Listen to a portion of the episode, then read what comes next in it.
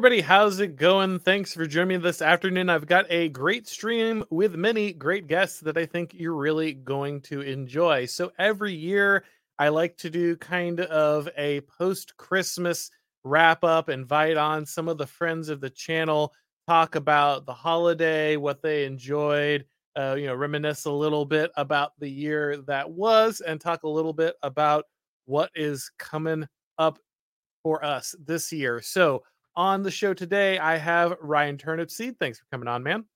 Thank you very much for having me.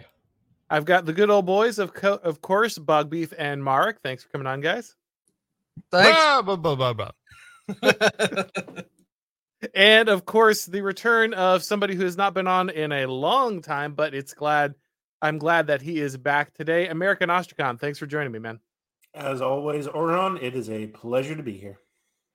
Yeah, we got the uh, the all star cast, as many people are noticing. I did have a Prudentialist uh, wanted to, him to come on, of course, because he's uh, he on all the time. But unfortunately, uh, he is traveling today. So best best wishes to him. Uh, hope he has safe travels and a good rest of this remaining year. All right, guys. So obviously, we just had all the Christmas. We just enjoyed you know all of the festivities. I'm wondering uh, i think i think most of us are from the south here so we do christmas a little different. I mean I, i'm in south florida so we can swim you know most years. You can go to the beach uh, most years. It was a little chilly this time. Uh, but i'm wondering uh, you know that i think i think the big controversy i had this year was going into thanksgiving is there's a lot of people uh, rebelling against the turkey. There, there's the battle against the turkey and I feel like this is a terrible breaking of tradition because uh, you know, yeah, I get it. Like there might be a meal you slightly prefer. You you you know you have complaints against turkey because you don't know how to cook it and you, you're you're just really bad at it. Uh, but but turkey is the traditional uh, is the traditional meal, and you should have it because it is the it is the uh, platonic ideal of uh, kind of Thanksgiving. Christmas is a little different. I feel like ham or turkey is acceptable, what do you guys do uh you know food wise for christmas? Ryan what, what do you guys usually do? Uh, well well we had both ham and turkey and that tends to be what we uh uh what we cook every christmas is just both. Um ever since we have a we, we have uh, since acquired a couple hundred chickens so sometimes there might be uh you know homegrown chicken smoked at home uh yeah, whatever else would go along with that and then all the usual sides. Um doesn't have to be an either or no, no, for sure. You can get all the d- different options. Ostrakon, what are you guys usually doing? So it's um I mean the correct answer is uh deep fried turkey in in peanut oil. Yes. Um Cajun then, butter injected is a is Oh yeah, yeah, You can throw some Everglade seasoning in there with the mm-hmm. butter and then just inject it all over the turkey and uh you know let that cook. I believe it's 3 minutes a pound is the the general rule on that one. And um yeah, you can you can get a ham to cook, but like honey baked ham makes it and it's really good and it's a lot less effort. So between turkey and honey baked ham, um, I know um, I had some people uh, uh, do actually like some Cuban food as well, which is you know there's nothing wrong with that. Um, but yeah, so like ham and turkey, and then for sides, just you know uh, sweet potatoes or anything else you can throw in the deep fryer. You know, usually you cook the turkey first and then you get creative. You could throw a chicken in there if you want to. The sky's the limit. just just remember to defrost that bird, guys. Don't don't don't load the fridge. Yeah, that, that, unless you enjoy um, you know, turkey mortars. Mortar rounds. Well, which case? Yeah, that that that's a critical one. Uh bog beef. What do you guys usually do when it comes for Christmas dinner? Well, first off, I mean, I gotta say because this is a because uh, I'm gonna, you know, this is you, you, gotta say a nice thing before you say a bad thing. So uh, there is nothing more beautiful on the on on the, the Thanksgiving table or the Christmas table than a big old juicy honey baked ham with the string on it and all that stuff. But uh, I, I can't do it. it. Gives me the the honey the honey baked ham gives me horrible gas. I mean, it is it's it's bad. It's I will light the place up. And so, uh, you know, uh I, I'm I'm a traditionalist, but I'm also a redneck and a certain kind of redneck. So no, I mean, uh, we always do turkey for Thanksgiving, but Christmas is seafood. So like, uh, I we will I will we we had oyster stew. That is a that's sort of a forgotten tradition. And you know, I looked it up, and on Google it says, "Oh, this is a Irish American tradition." Where did Irish people live in early America that had oysters? Someone answer me that. I don't believe that at all. Sorry, the Does James anyone River. do seafood for, for Thanksgiving? Is that like a thing places in America? What is? Seafood of any kind? Well, I mean, so like, I I grew up on a shrimp boat. All my family, we all eat just seafood. That's what that's that's what we that's what we like. And so, uh, that's that's what we had. But uh, I don't know. I don't know what the what other that we we like. The idea was, oh, it's Christmas. We're gonna eat what we really enjoy, things that we really enjoy. So I had like soft shell crab. I had some I had some king crab legs, stuff like that. Well, the low country boil is probably an acceptable, you know, swap in there. Yeah. Mark, what about you? I mean, I guess it must have been nice for the people who settled in the Boston colony to have a nice little powwow with their native friends and cook a turkey and everything. But uh, where I'm from, we built a stockade and started eating each other within like a year. So, so for, for me, it's So it's it's not ham- long pork, right? That's not it- traditional. it's Thanksgiving ham at Thanksgiving and ham at Christmas. It's Virginia, baby. You know, that's one of the theories about that. Uh, it's I'm sure it's not true, but one of the funny theories you can tell this to scare people uh, is that the reason why uh, the reason the reason why pork is is prohibited in a lot of religions because it it tastes too much like people, and it'll get you get you going and on uh on wanting to eat people. Who was the person who figured that one out? Well, they'll Well, you know, somebody out there had to. Well they'll uh they'll eat uh, pigs will eat people, right? You know, they'll they'll go through through bones and stuff. That's a way that that mm, uh people have disposed of bodies. So you you might be secondhand eating. You know, uh, you know, might be a cannibal secondhand either way. I guess. Chickens will eat anything too, and turkeys. So you know. How did we go from holiday meals to cannibalism? I'm just putting that out there. I used to track this. I had like a I had like a counter of like every single time someone in the world got eaten by another person. I, just, I just find this very I, I just find it very amusing. I'm not sure. Uh it's u- usually it's the you know it's the the thing where the uh you know the the boats get lost at sea and they don't have a radio or whatever. So somebody draws a short straw and that's that's a wrap. Could it might have happened. I need to find out if it ever happened on a Thanksgiving or Christmas day. Maybe somebody had a very I mean, Thanksgiving dinner. I mean, if they were starving enough in the first Thanksgiving, you know, there, you know, there, there's the option there. Well, that I it is is it is it is not un, uh, unthinkable to imagine that happened at Jamestown. the worst peanut special ever. Merrick. It's like the old episode. I know we kept talking about King of the Hill. Dale Gribble asked John Redcorn, "Is like, hey, John Redcorn, did your people ever celebrate Thanksgiving?" he replies back, "We did once." I blame Merrick. You're the one that brought it up. Did, did pe- people actually get eaten at Jamestown? Yeah, absolutely. Yeah, there's archaeological evidence of it. Yeah. Yeah, they, they don't they don't have those classical paintings with that with that stuff like they do the, the, Yes. the pilgrims and There's no Norman Rockwell painting of the starving time in Jamestown. Sorry, guys. I do want to Thanks see everybody Peanuts for episode. showing up to our cannibalism show. yeah. Well, this is like Godwin's law, but for uh, but for cannibalism. Do you, yeah. well, Auron, you had a show. You you there is a uh, episode of the the great Auron or the, the Auron MacIntyre show where y- the title of it is "It's Not Okay to Eat People," right? yes, actually, Ostrakon was on that one. Uh, we had the we, we You had gotta guys have a debate. Well, th- no, there. were- So if I remember correctly, there was uh, Armie Hammer. Had apparently the actor has some kind of cannibalism fetish, Sure. and and so they they were doing doing like stories once this came out in papers, and like Yeah, they why were trying to normalize it, and it's Right. just like, guys, like, no. we can never judge. We can never ever judge. Well, I- I I'm- think that might have been our first- cannibalism. Like, no, I'm I'm not cool with that. All cultures are beautiful. I think that might have been our first uh our first the slippery slope is undefeated episode. I think that was probably All right, so another another uh Christmas related question. Of course, Die Hard is it a Christmas movie? Is it not a Christmas movie? This one goes on and on. Uh, you know, I, I think I think that at this point, unfortunately, that discussion, while at first amusing, has just become a tiresome meme.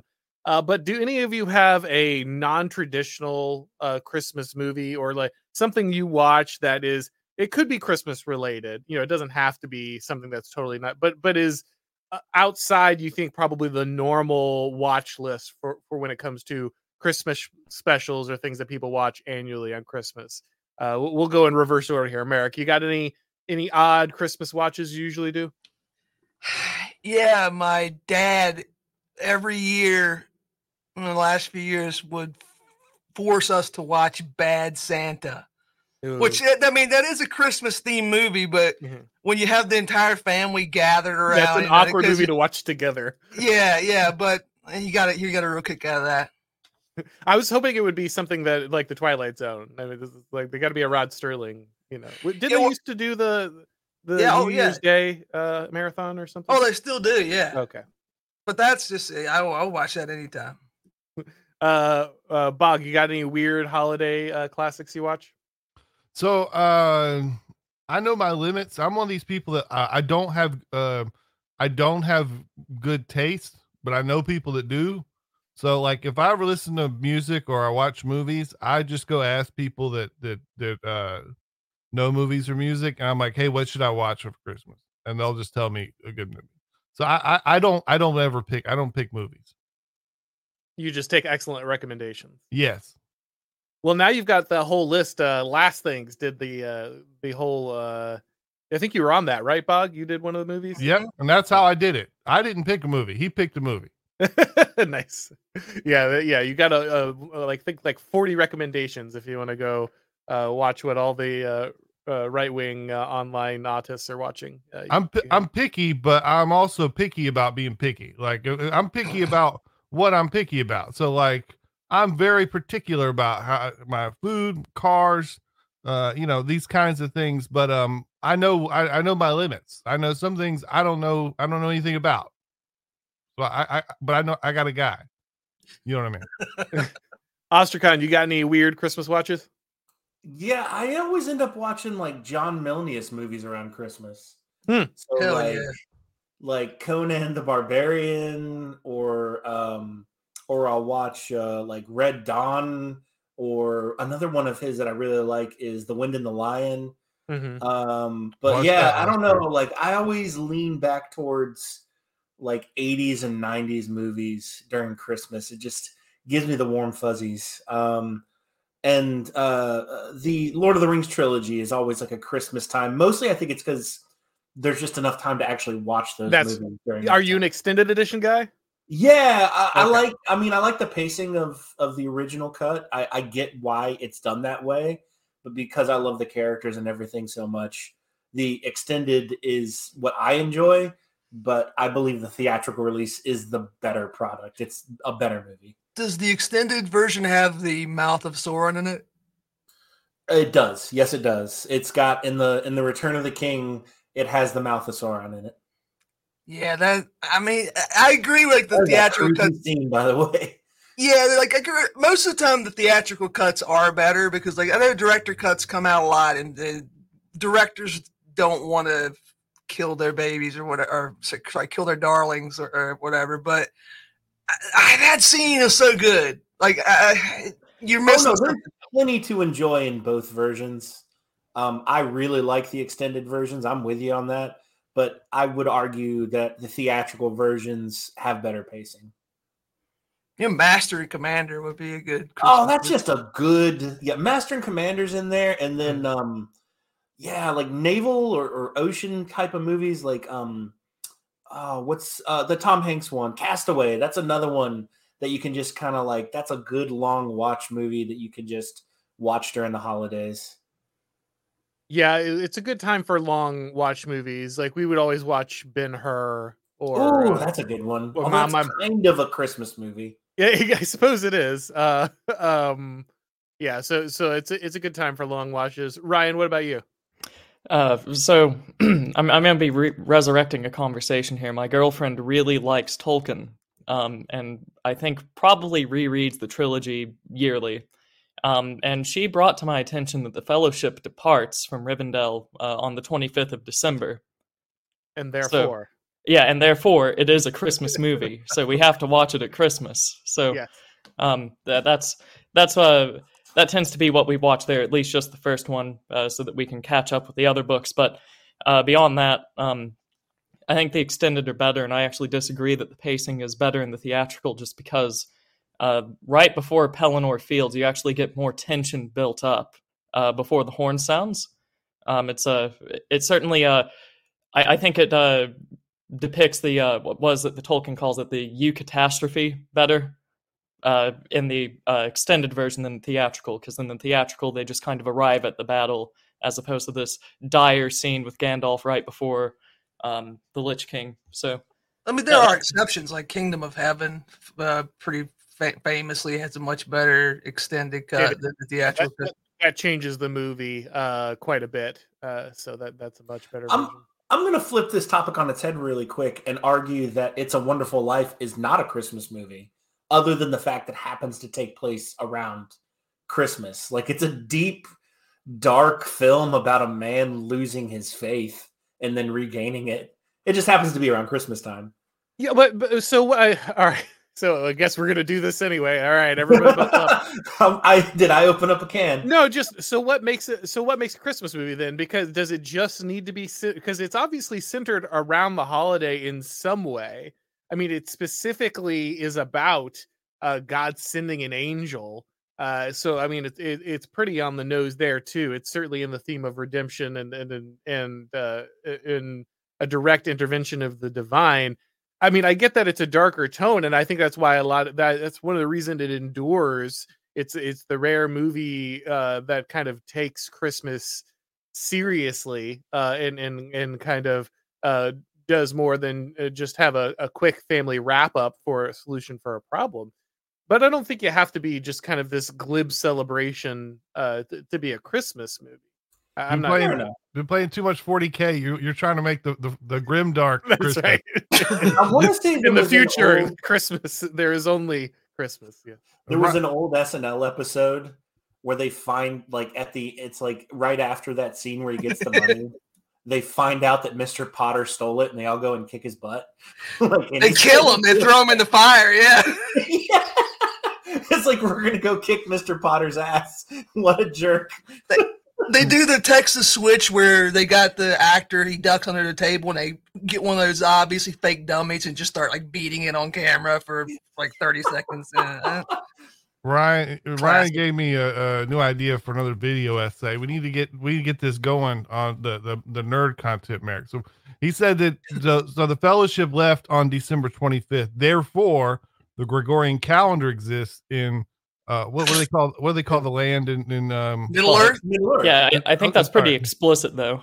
Okay, so the Gregorian calendar exists in Middle Earth, and therefore the the, Ju- uh, July exists. Therefore, Julius Caesar. Therefore, the Roman Empire exists in Middle Earth. We got to get this going. This is the expanded universe. I was gonna say this is the crossover we've been waiting for. This is the return of the king. No, no, no, no. Return of the Caesar.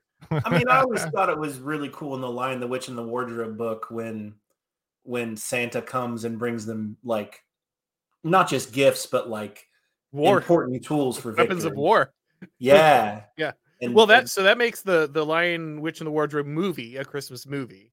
Obviously, yeah. Well, I mean, Santa's in it. It's uh, it has to be. So that's interesting. You know that the what do you think it is? I mean, obviously, the Lord of the Rings is more of an adult tale, so that's probably why you know to some extent it passed it it, it uh, gained the level of notoriety it did but they they kind of stopped i think after only two or maybe three of the of the chronicles of narnia uh movies. They're mining like d or e tier comic book movies at this point. Why aren't we getting a, at least the, the the next couple chronicles of narnia movies? Like why, why did we never see that? Because it's overtly christian. Like that's an easy answer. I suppose but i don't know. It just feels like as uh, you know the as as desperate as they are to find content, so you know something in there would you know Prince Caspian. I get why you you skip maybe the horse and his boy, but uh, you know there there you have to start picking it up somewhere, right? Well, you know, Distributist has talked about this. That basically, uh, who is the who is the pervert guy in Hollywood? Uh, You're really narrowing it down there, huh? Weinstein. Weinstein. Basically, before the Weinstein thing, as as liberal as Hollywood was, uh, they did not let that affect the bottom line. Uh, like which a lot of things are. I mean, there there was a lot of people that are that sort of that made a lot of money entertaining conservatives that uh were not conservative themselves, especially people that the career is kind of like that, like traveling musicians and stuff. Uh, who you know, out of respect for their fans and for their own wallet, they would uh they would not let that affect the bottom line after Weinstein, this is this is I'm just purely repeating uh, uh Dave Distributist there. He said after Weinstein, that's no longer the case, and now uh they can't really they can't really write these uh, they can't really write plots and stuff that are either a Christian or not even just Christian, just sort of respect basic truths uh, about the universe. Now, you know, the woman, the 120 pound woman, has got a kick ass. She can't get saved by the big burly guy or whatever. And um, I, I don't know. This is one of the things that, that uh, I think is fueling the the, the remake stuff. It, it, they haven't actually taken it full full on the way, especially in America. But uh, I don't know if you look at the Resident Evil 4 remake, it's like it, it's almost explicitly like like you couldn't have that plot made today. But you know they can say, hey, well, we're just trying to be faithful to to this this triple A to this this classic game. We have to be faithful to the product. So we have to remake it where a helpless, beautiful woman gets rescued by a big, burly, blonde haired Aryan guy. That's just that's we're just trying to be faithful to the product, which is good, which is they have to because you can't hire people, you can't write stuff like that in in today's world.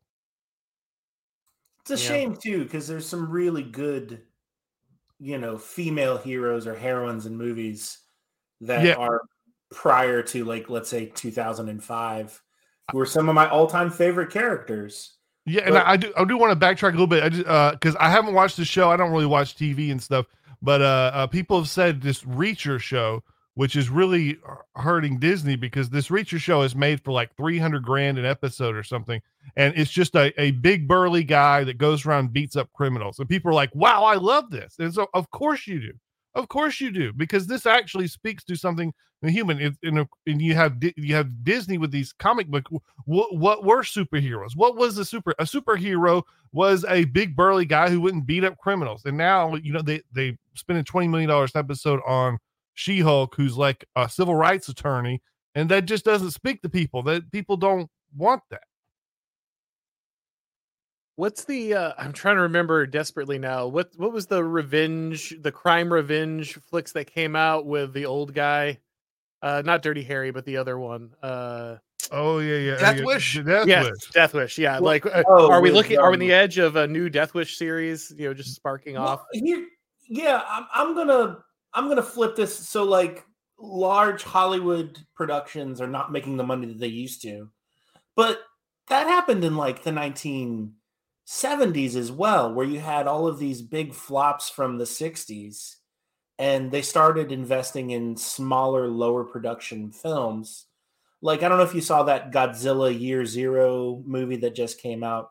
It's a pretty low budget film, but it's a good movie. I mean, it, uh, some people are praising it as like the best movie of the year. I thought it was okay. Like, it was is decent. It, is it Japanese? But, yeah, it's Japanese. Like, well, yeah, produced well, in Japan. Well, yeah. Um, well, Resident Evil 4 remake is like the perfect remake. It's a video game, but it, it, you know these are all people hired from the same stuff in, in terms of the creative, the writing and stuff.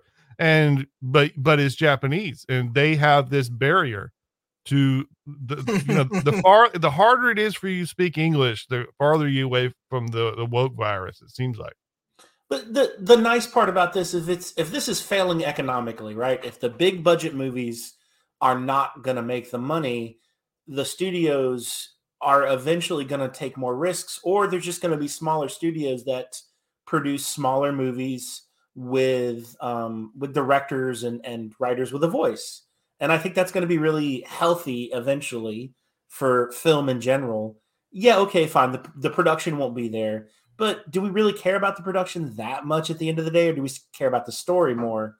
And so, you know, I think some good come could come from this. Well, This- I mean, the the real problem is that production is is now a just it's not useful because it's all just garbage CGI.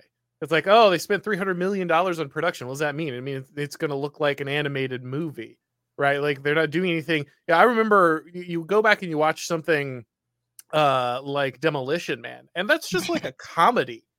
And the all the you know they blow up real buildings, like all that you have all these practical effects. The action looks way better in that movie than most action movies look today that are trying to like play it straight and be a huge big budget movie. And it's like it, it seems like an inflated budget is a problem because no one will will spend that money to actually do anything that's worth seeing on film anyway. So in a lot of ways, if you could just make things more practical at a lower budget point, that would be far more appealing. It's it's they'd have Wasn't to this the? Oh, sorry. I, ahead, I was just I was just going to say, isn't this the lesson that everyone was supposed to learn from The Godfather, being as it was uh, done on a budget of like six million dollars or something?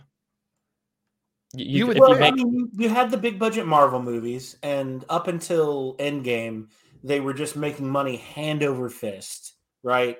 Everything was everything they touched was gold, and that's finally like the the age of the big budget superhero movie is pretty much dead, which is I think a good thing. It it like we're tired of that. It's boring. It's repetitive.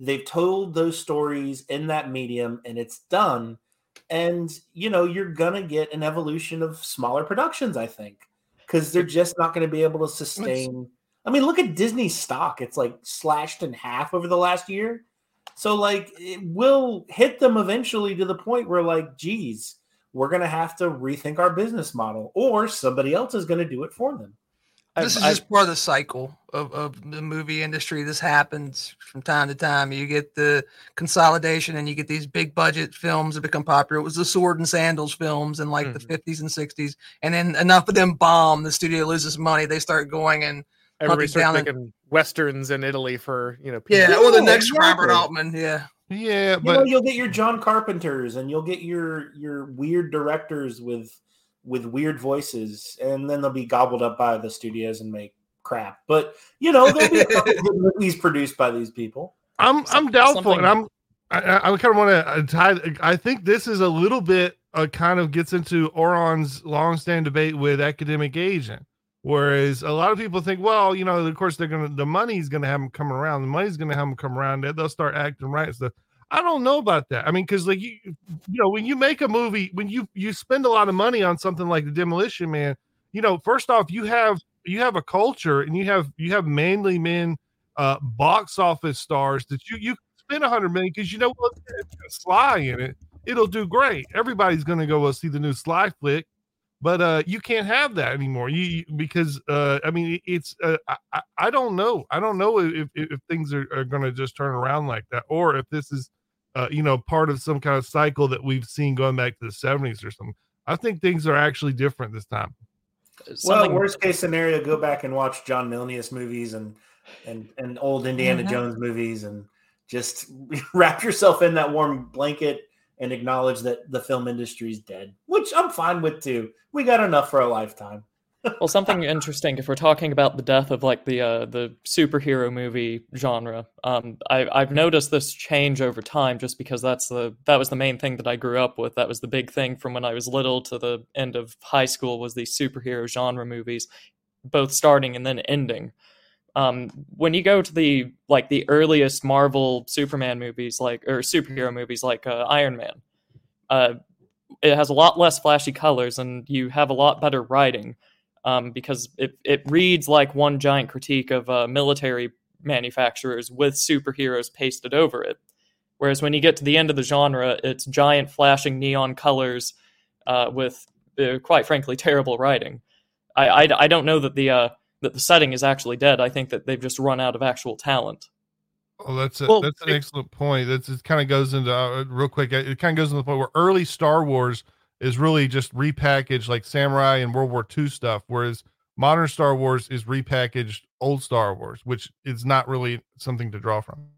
well both of them suffer from becoming just wildly self-referential right the entire the entire interest in Endgame is just like, oh, look, that superhero team showed up. Now that one showed up. Everybody's here. And there's no plot. It's not tied back to anything in the real world. It has nothing to say about society because it's all cut up inside its own metatextual, you know, it, it's just it's just bringing all this stuff in just for the sake of hitting all the checklists and having all the fanboys excited. Same thing with Star Wars now, right? Like they can't the Star Wars Star Wars was saying something about the hero's journey. It was saying you know something about you know like you said uh, the, you know these bop the, these kind of samurai and, and other phenomena you know bringing the space western and other things to the forefront it mixing the genres and now it's just well you know we got to figure out how to summon star destroyers from you know the sky using the force and yeah it, both of them just kind of destroy themselves because they they've only become about the connections inside the movie uh, series and has nothing to do with kind of the original roots that made it interesting in the first place. Yeah, by the way, was never that good. I'm just gonna say it. Like the first two films are good. After that, it, it was never that good. Well, with uh, with what you were saying, Auron, I think that's also why you won't be seeing some giant uh, very expensive production of uh, the Chronicles of Narnia, just because they would have to learn how to actually write a story for the screen that goes through just the basics of a hero's journey mm-hmm. with some sort of uh, eternal concept behind it all, which they haven't been they haven't been doing for like a decade now. They're they're atrophied. What's I, really? Think, oh, I sorry. Think, I think comic books never. Re- I mean, comic books overperformed in the theaters because they had like 70 years of all this writing and stuff to draw from but it, it, never really should have succeeded. The, the, heroes, superheroes look cool uh, illustrated on a page. Like you look at the various uniforms that like people like Wolverine and stuff had, especially in the 90s, like Jim Lee drawing and stuff, these amazing artists. Uh, and he, he looks, he looks R slurred in like when you put an actual human being in that suit, that's not really the, the, that's not really the format for that. They did okay because they had so many they could just grow go and, and snatch like all these best stories out of like the 70 80 years that uh that uh marvel and dc were kicking but i mean this never what like that's not really what what really what really get, goes on on the on a movie screen in my opinion yeah i'm i'm with you that the uh, vast amount of content that was available to them and the fact that they could just pull on all that and immediately whip up scripts was a big part of that phenomenon. It was it's a formula that worked because you just especially when you started getting all of these uh, streaming services that came along and needed to fill vast amounts of content the fact that you could just throw this back catalog of, of movies that was being churned out like a machine uh de- definitely i think uh contributed to the success of that but yeah I, I think everyone knows at this point it that that's worn thin. The, I do want to take from this. I think the most important part made during all of this is that I am right and academic agent is wrong, and I will and I will receive a cigar. I just want to. I thought it was important to take a moment to, to focus on I mean, the most important point made there. You know, some good can come from it. Like the first season of The Mandalorian was good, and you know, then they got there, then people noticed, and it turned horrible. But like the first season was good, and it told a nice little story um, but I, I think in the end, there's always going to be some sort of voiced. Eh, finding it is going to be difficult, more difficult because of just how much media is out there. But uh, you know, the, Netflix and all these other companies approve so much crap anyway. There's bound to be one or two things that are decent, and then they'll well, ruin them. But you know, it'll be nice to have that one movie or that one season that'll be good. Well, like The Mandalorian was good again because it was the least self-referential season. It was the one that yeah, was actually new. Was, yeah. It was actually different. By the time they get to the next couple seasons, all they're doing is bringing in old characters, connecting it to you know uh, to a previous lore, and the more it gets drowned in all of the backstory, the worse. I, have never seen the show, but I've seen like a behind the scenes thing. Like the second season, they just bring in like literally Luke Skywalker. They use a, a CGI and deep fake. I want to say about that show though whoever the writer was that figured out how to get women to pay attention to Star Wars by adding an alien baby, it should he should be given like the biggest bonus in, in, in money. Marvel There's history. a lot of toys sold to that little baby Yoda. Yeah, I mean, it's like women didn't didn't care about Star Wars until they added the space baby. That's brilliant. That's brilliant marketing. You got to hand it to them. All right, guys. So uh, we we could probably go on for on movies for quite a while, but I wanted to hit some other roundup questions. So I wanted to get to what you think was the biggest event or two of the year, and it can be personal, it could be uh, you know, uh, it could be related to politics. Like, what do you? What was the thing that that you're going to remember 2023 for? Like, what do you think is going to be the most important thing? Uh, turnip. Ooh, okay. Uh, so if I can divide uh, just why I consider them important real quick, the big political ones I think has to be the Trump mugshot and the melting down of the uh, Robert E. Lee statue, just because that provided the most uh, striking visualizations of things happening right now. Mm-hmm. They're very easy to remember. Uh, you look at them and you immediately feel that something is happening and depending on uh, what kind of person you are, you can extrapolate different things from that. But I, I think those are by far the most memorable political events from this last year.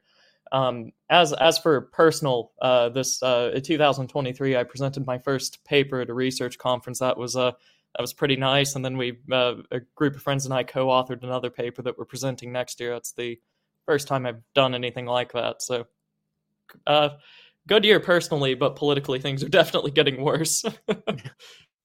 what about you, Ostrakon?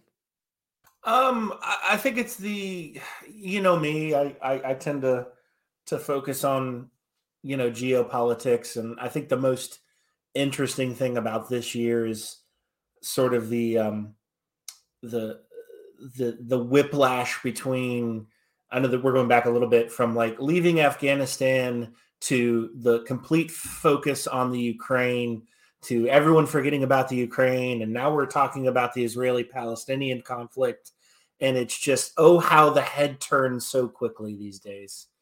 Um, and it's, um, I, yeah, that, that would be my biggest takeaway from this year is just how quickly political focus or, or, or political zeitgeist shifts. And it seems like, people only have the attention span for one international issue at a time.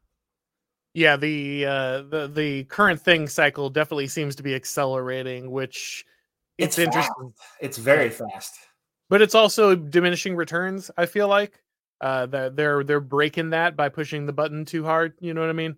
Uh, we the, well, that's kind of what I'm getting at. It, it's yeah. like rotating, like we're, we're we're shifting, we're focusing attention more quickly than we used to in the past. And in every situation, the focus of attention is screaming at eleven. So you have yeah, everything is the biggest, yeah. biggest disaster, the biggest, most important thing ever, um, regardless of what it actually is.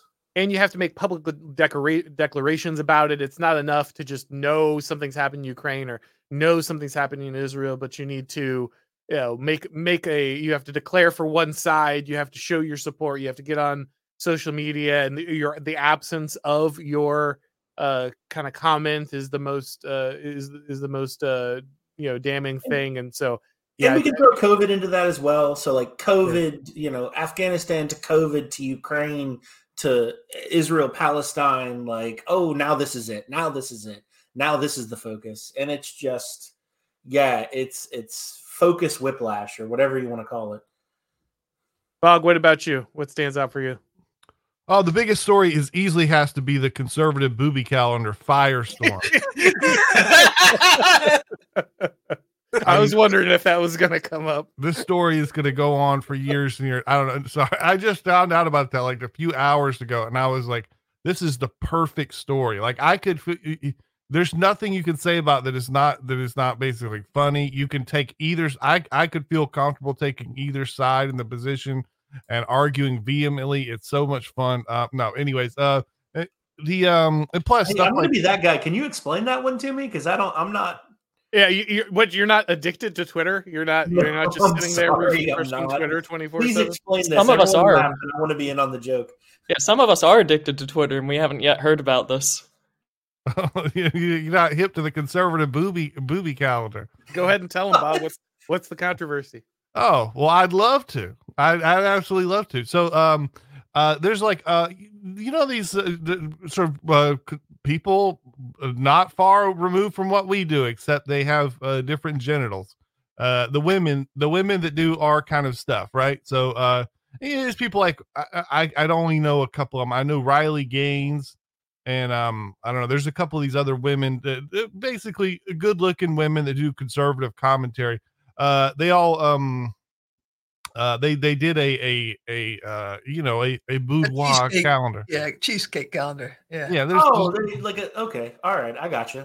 and so of course this this causes all this controversy there was there was uh i mean th- everybody is on fire so you have like you have like the the nrx people are like saying that it's the problem with it is kitsch you had like the the more the more feminists i don't know what you call them like um uh i don't i don't know there, there's there's some some conservative women feel like this is wrong because uh the the calendar was marketed towards uh married men who shouldn't be looking at, at pictures of Riley Gaines in a bikini.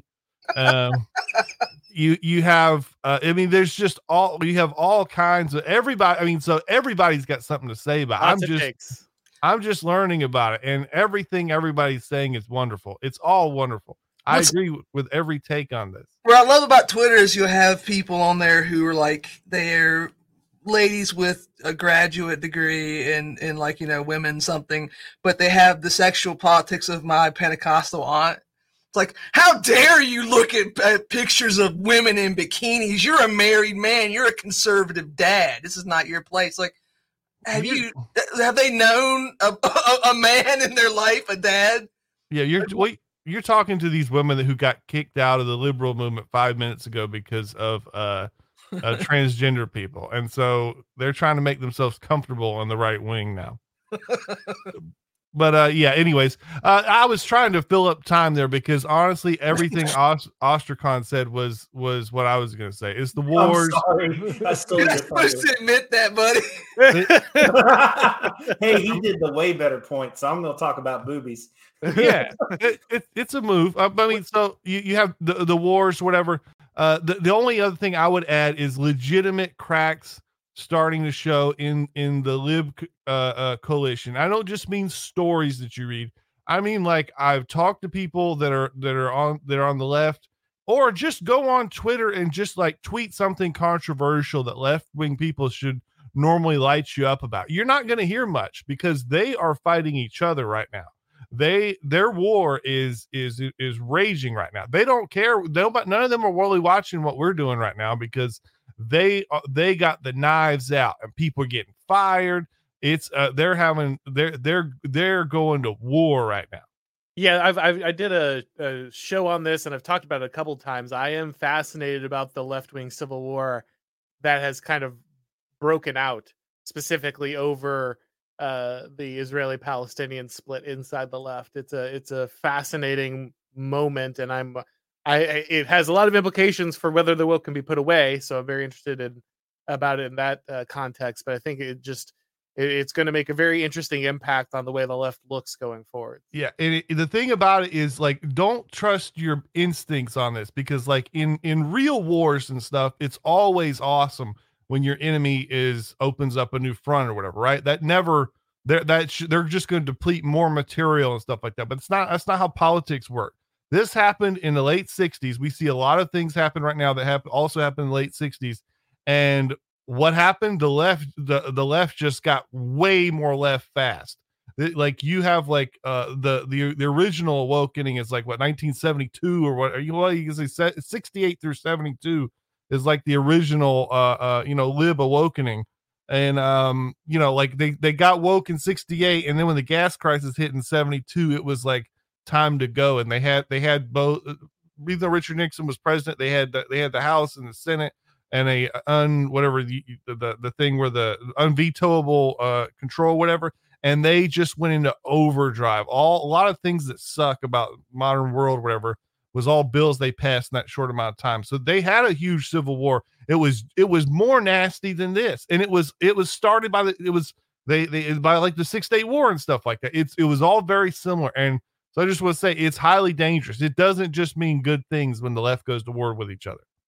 Yeah, it's really interesting. So many people who have just never paid attention to politics, and I think a lot, or okay, I, sh- I guess I should say it this way: because so much of the right is made up of uh, liberal cast-offs from five years ago, like you're saying, uh, I think it was Bob Bog Merrick, uh, because that's that makes up such a large part of especially kind of the the visible uh comment commentariat on the right uh people just have like the the memories of gnats when it comes to what the left has actually been doing and that's one of the things i liked about chris rufo's book this year actually uh is he was pretty explicit about how every single thing that you think is just insane about the left all of the rhetoric all the like anti-white hate all of the terrorism like all of the you know the ra- super radical family destruction uh the you know the uh you know the the the the, the kitty diddling stuff like all that stuff is part of the left in the 60s it's all there ground zero in the middle of the revolution. None of it's new.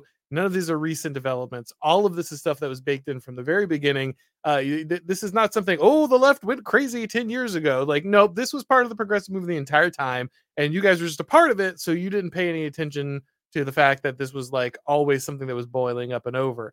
Uh, and so uh, I do think I do think you're right, Bog, that the this intensifying of the uh, kind of purity spiral does not just mean uh, you know the right wins because the left cracks up and falls apart. In many ways, the fact that the left keeps accelerating like this is the reason that they continue to win.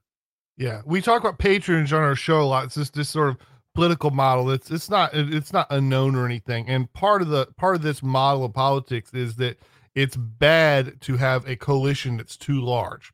Uh and it it it makes them more powerful to cast off if you can still win elections and still pay your top guys and stuff uh it's better to cast off people that uh that uh that uh, it's better it's better to have less less people literally it's better to have less people as long as they're just the people you need.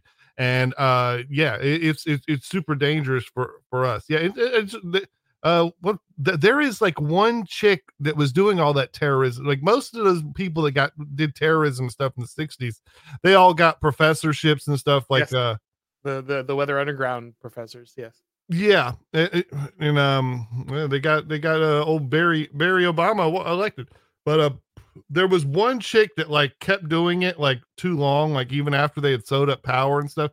She uh, or you know, it, it's the kind of thing where she probably just didn't know people and stuff. She just got excited about politics and she hijacked a plane for uh for Palestine or whatever. And um, I think she's still on the FBI's most wanted list. She's been on there for like 50 years or something. Pretty, pretty crazy.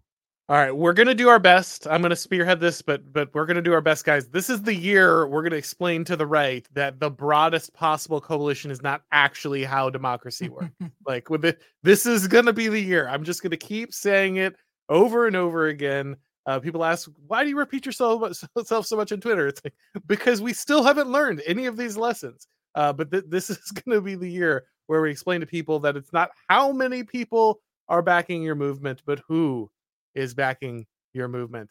Uh, so so we will continue to force that. Uh, Mark, what what do you think? I know it sucks to go last because people have taken uh, all the obvious stuff, but what do you think is is kind of the biggest uh, uh, event out of uh, 2023? All right, I'm going to give you two fake answers first, and then the real answer because the real answer is depressing. Uh, the the first fake answer is AI because whatever, it, it, it's either going to put everybody out of work or it's going to be nothing. The the second fake answer is them trying to throw Trump in prison because like this was a huge escalation. It was beyond anything that pretty much anybody's done. Will be nice and say since the 19th century, but really it's nobody's ever tried to do this in American politics.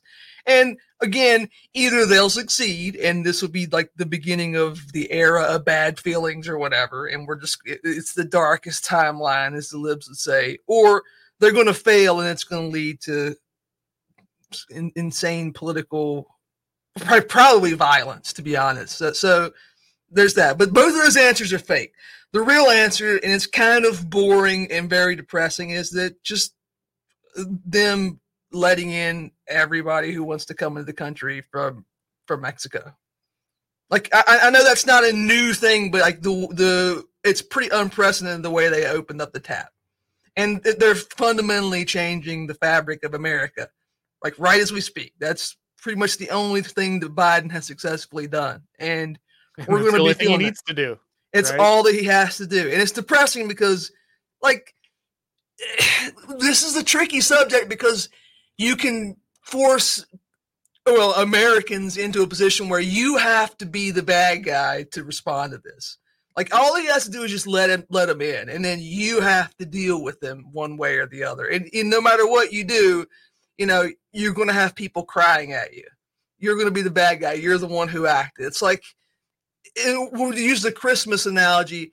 You have like one person at Christmas dinner who's disruptive and won't shut up about politics or whatever, but you know, mom gets mad at you for telling cousin Jimmy to shut up because this is Christmas and you're not supposed to be doing that stuff. This is just how this works. So the my boring, depressing answer is the insane number of illegals in the country in 2023.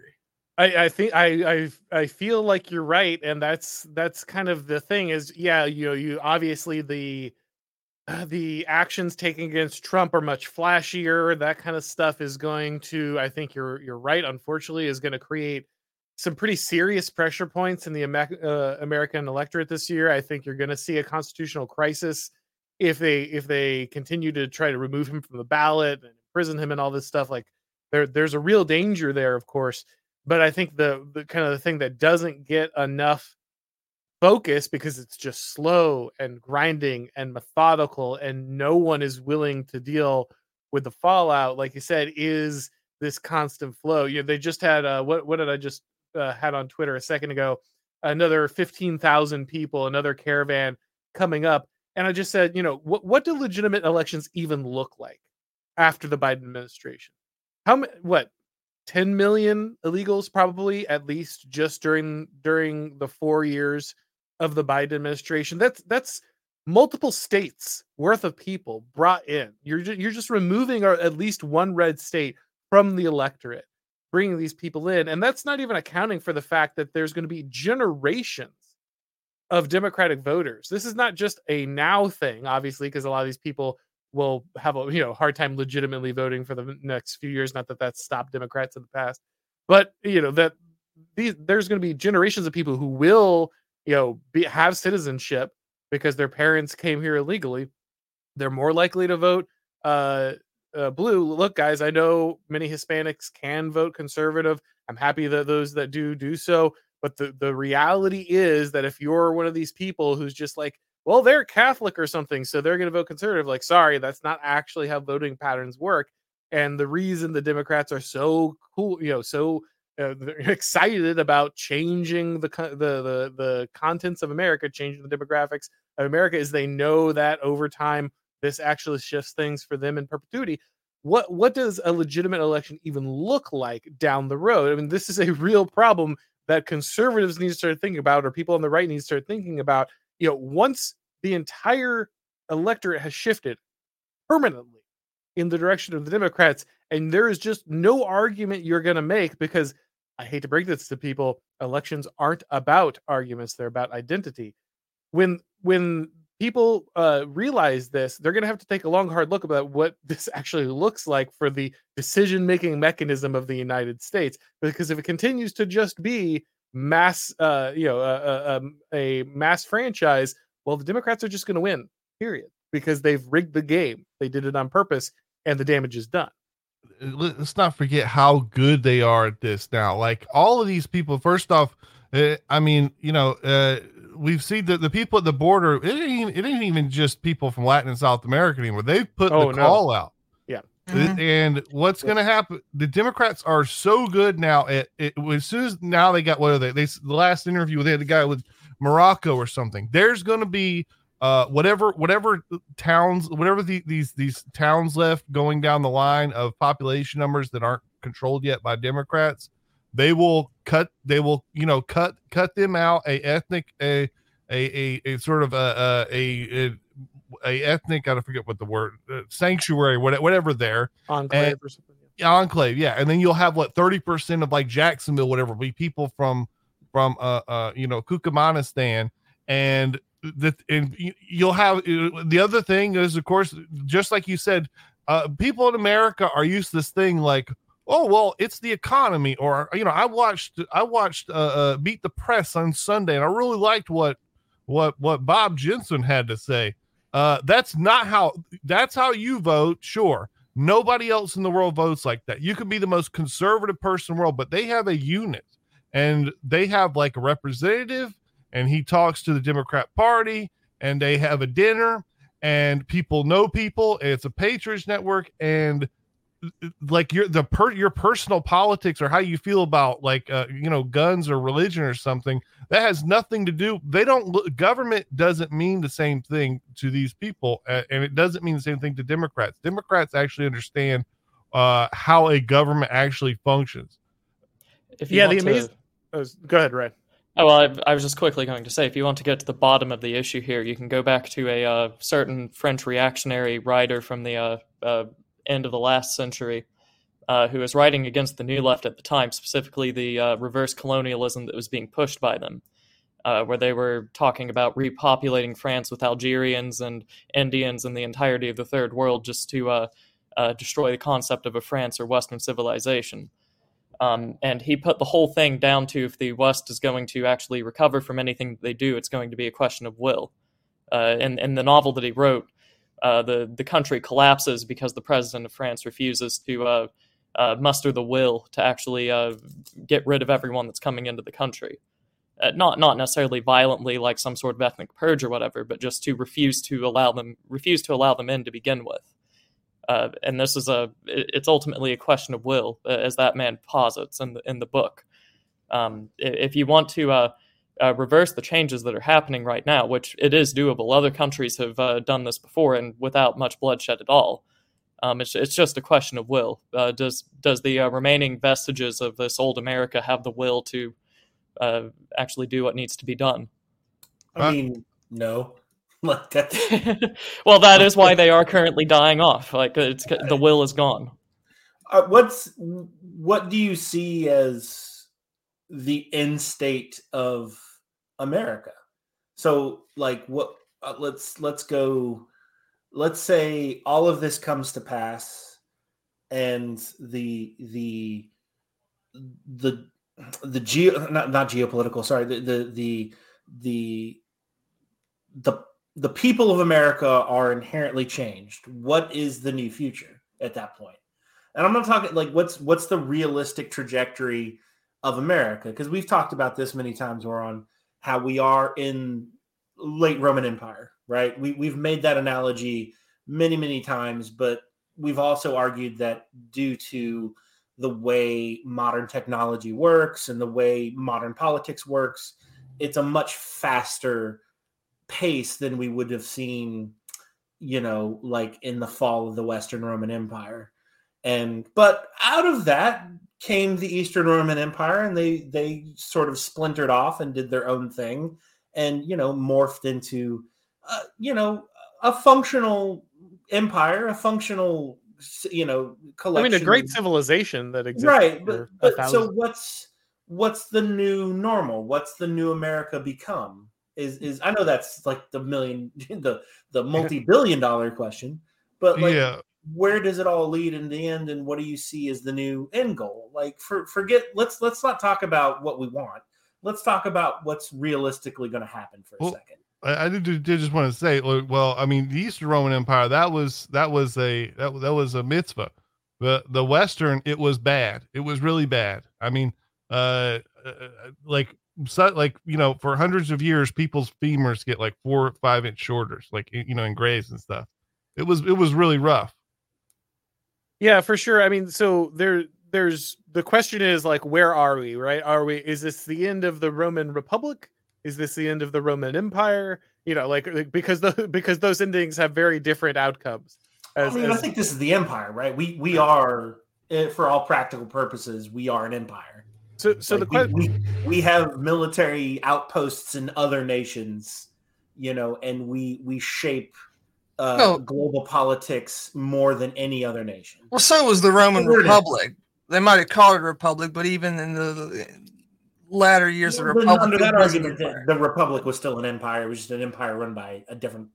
It know, was. It, politics. what we call the rise of the Roman Empire was a reorganization of that empire. That, that's what happened. And this is like this is one of if you in life cycles of empires, this is one of those situations where sometimes you will recover and reorganize and, and continue on for generations. And in their case, you know, depending on how you want to look at it, from the time from the time of Augustus until Romulus Augustus, or from the time of Augustus until the fall of Constantinople. It was a pretty good. It was a pretty good run. I, I don't. I, I take. I have a problem with the framing of this, which is that, like, here's the thing. We were talking earlier about it. Does it's not about how many people support you. It's about who supports you, and uh, there are. I, I mean, know the in-state a fractured nation of of smaller nations, or is that not realistic? And well, and you know, by hook or by crook, the United States will stay together physically as a nation, even if it changes demographically. Well, let's let's go so, ahead and uh, let Merrick finish that thought, and then maybe we'll work our way around so we're not just talking over each other. So the the idea that doesn't, I, I wouldn't even say it's it's not who supports you; it's what the people who support you are willing to do. And the truth is, it doesn't take a large portion of society to, to, to drive this. It takes you'd be surprised at how few people can can make big changes if they do have the political will, like Mr. Turnipseed was was saying. So the question is is not what are we going to do collectively? It's what are are people going to be willing to do and how many of them and how successful will it be?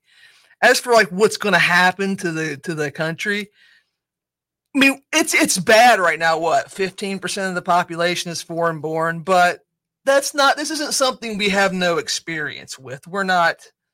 We're not like uh, Sentinel Island or whatever, right? We're we're not we're not people who who can't de- who haven't dealt with this problem in the past. We dealt with it in the 19th century, and we and we pulled out of that just by simply saying, okay, nobody else comes across for a while. Is that going to happen again?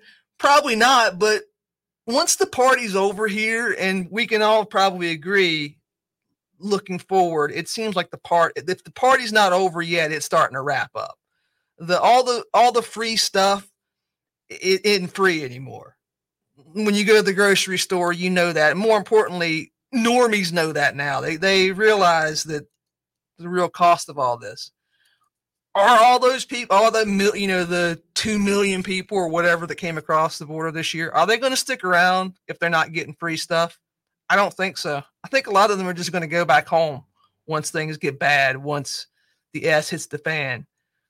Beyond that, it, it doesn't really matter if the country stays together or not. Honestly, we I mean we we have we have a built-in system for this already. Federalism. We can we can ha- we can handle this without a a big violent war if if we're willing to do it. There is uh, something to consider here outside of just the uh, short term as well. Is that uh, at the end of the Roman Empire, at the very least, what what happened to its core population? Uh, they they did not have the uh, uh, the will, spiritual, social, political, whatever it may be, uh, to remain distinct anymore. They intermarried with the Germans that invaded the Lombards, and then they became the modern Italian population, which is a a mixture of Latin and Germanic. Uh, it, it, might be worth uh, speculating what might happen to the core population of the United States and what consequences will that have.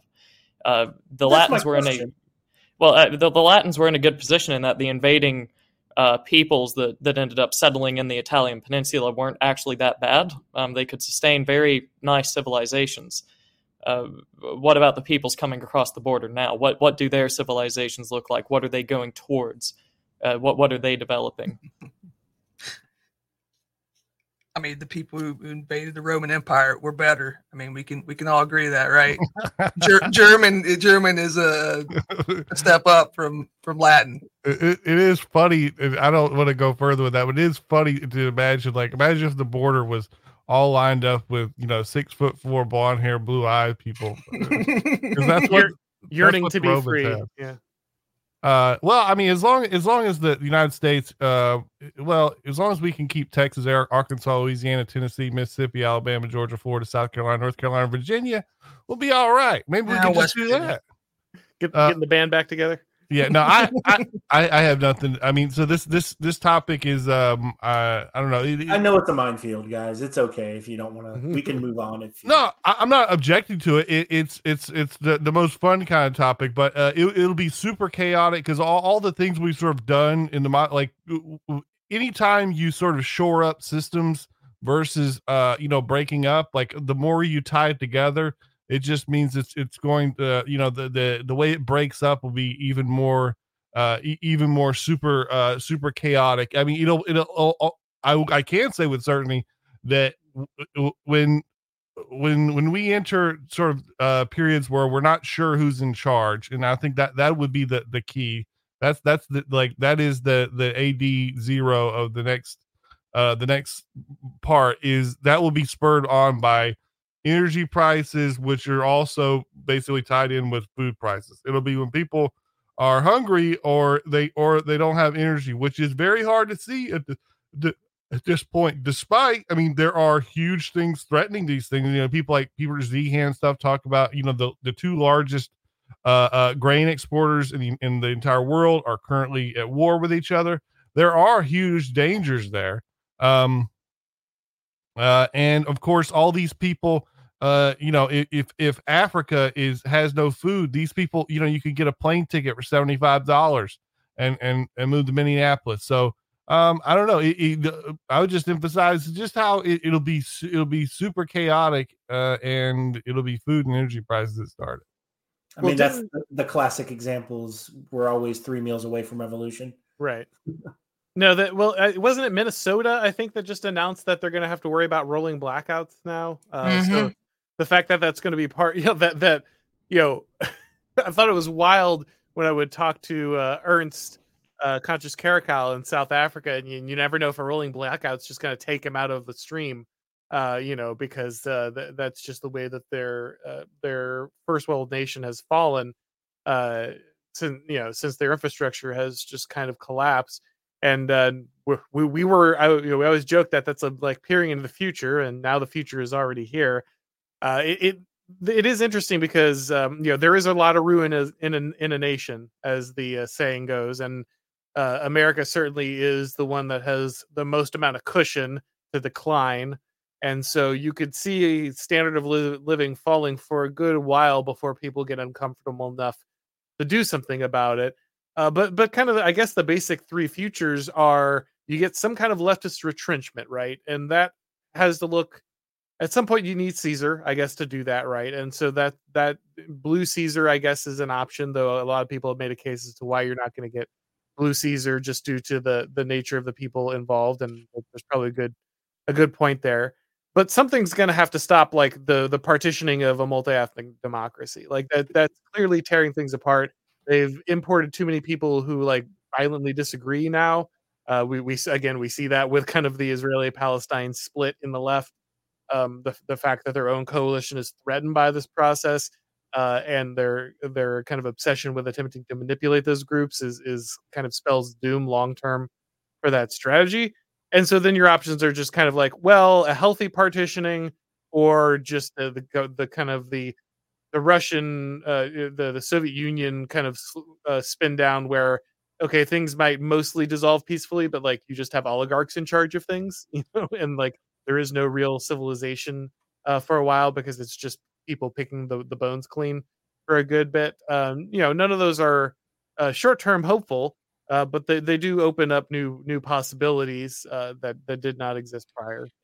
you should be really suspicious of anybody who talks about blue caesar because that that concept makes no sense it's entirely aspirational the people who say that and they cream their drawers over gavin newsom.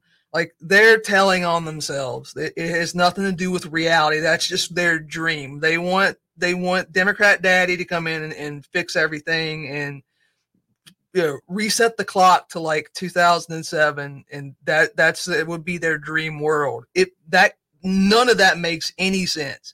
Like why what what what, what like i mean would it be a blue sulla i guess? I mean that that i could see But like a blue caesar? What? That makes that's just it's complete nonsense. Sorry.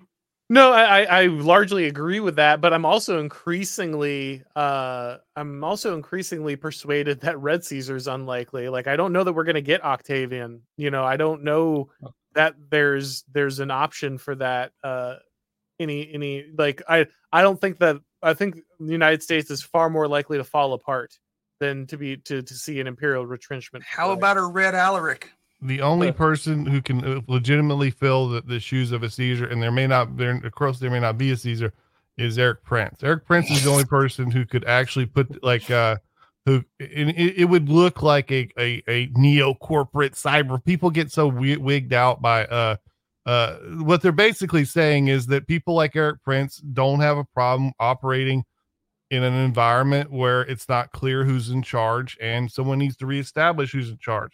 What would that we people would interpret that modern wise to be a corporate run government or whatever but uh you could take erik prince you could say hey uh because this is what military generals do. This is a a people in the military understand this. We this is when, when you conquer territories military general you are then the the you know the the, the uh, running that place. You're the manager in the most basic sense Where eric erik prince would def is the only person who could definitely fulfill that. And uh uh, we put too much emphasis in the modern world on things like business and politics. When when we start talking about things when things get very serious it's about management of things like violence. And uh i don't care how slick your hair is or, or, you know if you're six five whatever that doesn't mean anything you to coordinate violence is a different game and uh erik prince is the only person who's shown who can do that on like a startup level of like uh uh he could do that Eric, Uh, Erik Prince for vice president. The whole point of the Caesar, though, is that he sort of like transcends and breaks the uh, political structure that came before him. So this this idea of a blue Caesar or red Caesar is kind of a bit foreign, uh, especially uh, when we're using these like civilizational cycles that says that each culture will have a conqueror, a great writer, a, a Caesar figure, and all this other stuff. Uh, the the whole point of this archetype here is that he is supposed to come to the dying culture, sort of pause everything for the moment, sort of roll back some things, but not all the way, um, and completely shatter whatever it is that was stagnating before him. If we're looking for a Caesar, he could very well be inside blue or red or whatever else. It's just that we, we won't be able to say this was the blue or red Caesar. It's its ability to cut the Gordian knot. It's its ability to to, to get rid of, like you said, that that impasse that was built into the the former structure.